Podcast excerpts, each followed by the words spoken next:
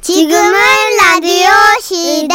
웃음이 묻어나는 편지. 완전 내 스타일이네.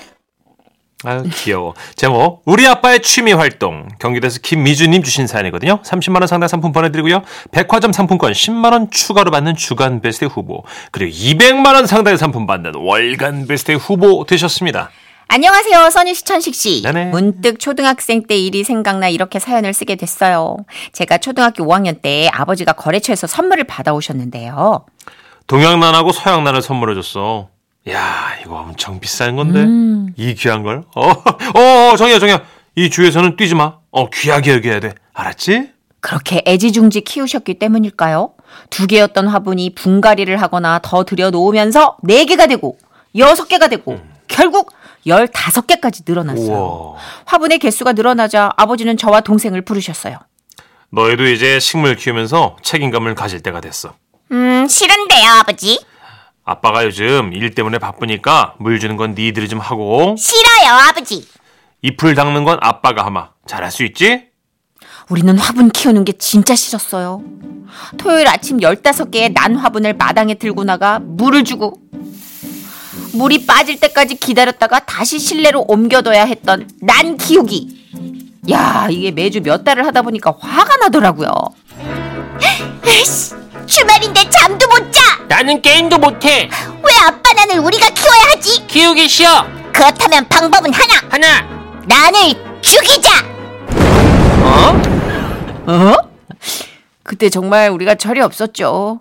우리는 난을 죽이는 방법으로 아버지가 즐겨 드시던 막걸리를 선택했어요. 매일 조금씩 막걸리를 주면 죽지 않을까? 하지만 막걸리만 주면 냄새가 날 테니 물을 좀 많이 섞어서 잎에 뿌리는 치밀함을 선보였죠. 어.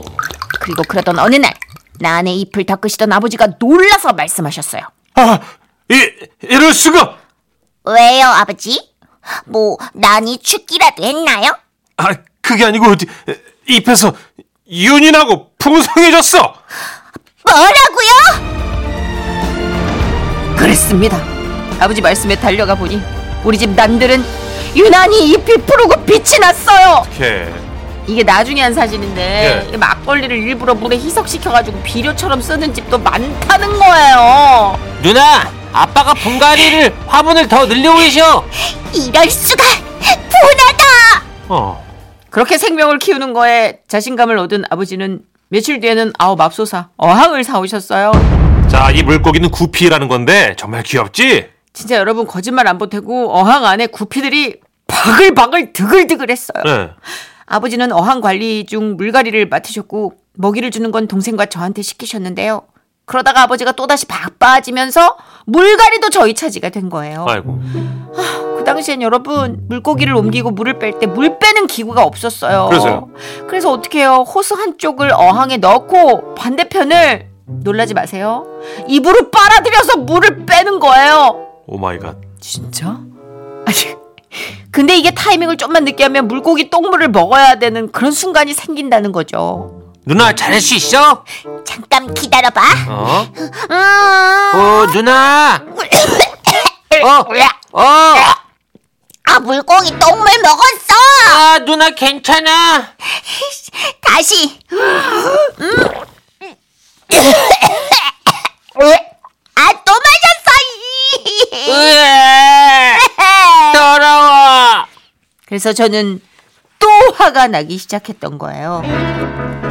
맨날 물고기 똥만 먹고, 누나 불쌍해 물고기 밥도 오리가지고, 물고기 밥 주기 귀찮아 그렇다면 방법은 하나! 하나 코피를 없애자!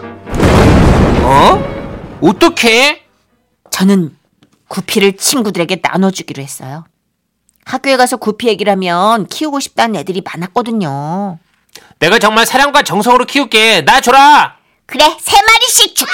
와 나도 나도 너무 갑자기 다 나눠주면 아버지가 또 눈치채실 게 뻔하잖아요. 그래서 제가 구피를 하루 세 마리씩 물통을 이렇게 가지고 거기다 넣어가지고 학교로 끌고 간 거예요.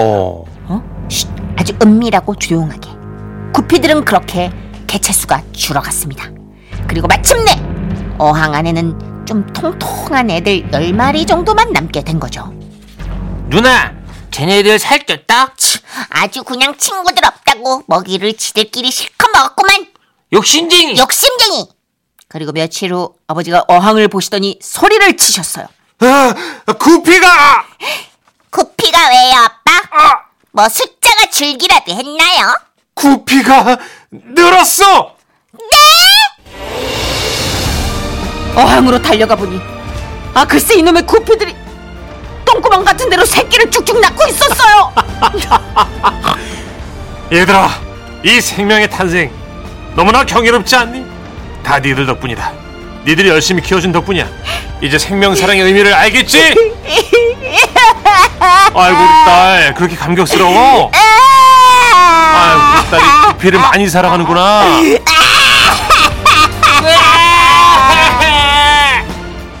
그날 펑펑 운 다음 아버지한테 솔직하게 고백했어요. 어항물 갈 때마다 매번 똥물 먹어서 못하겠다고. 음. 아버지는 깔깔거리고 웃으시더니 그 뒤로는 아무리 바빠도 어항 관리는 직접 하시더라고요. 요즘 우리 집 화초를 보니 그날들이 생각나요. 이 사연 들으면 우리 집 화초가 겁을 잔뜩 먹긴 먹을 텐데 걱정하지 마. 나는 너희를 정말 많이 사랑한단다.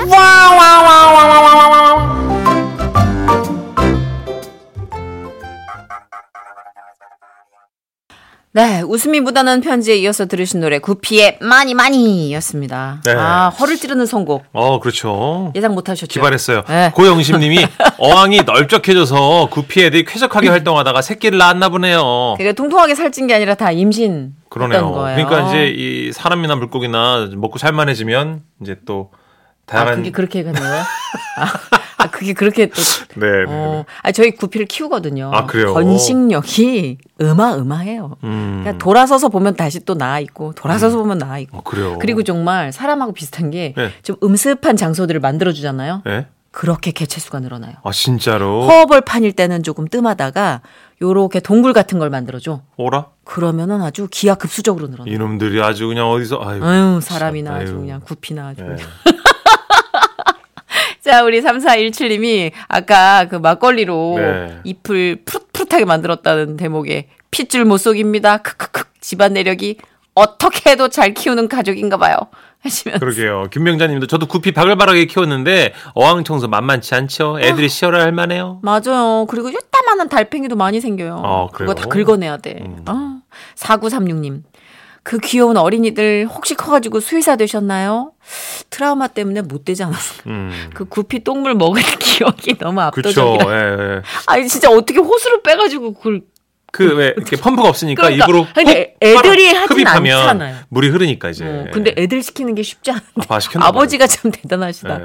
김혜정님, 저는 똥손이에요. 식물부터 물고기까지 분명 전에 집에서는 건강했는데 우리 집만 오면 다들 시들시들해요. 이젠 포기해야 될까봐요. 그런 분들 계시더라고요. 음. 근데 잘 들여다 보면 또 방법이 보인대요.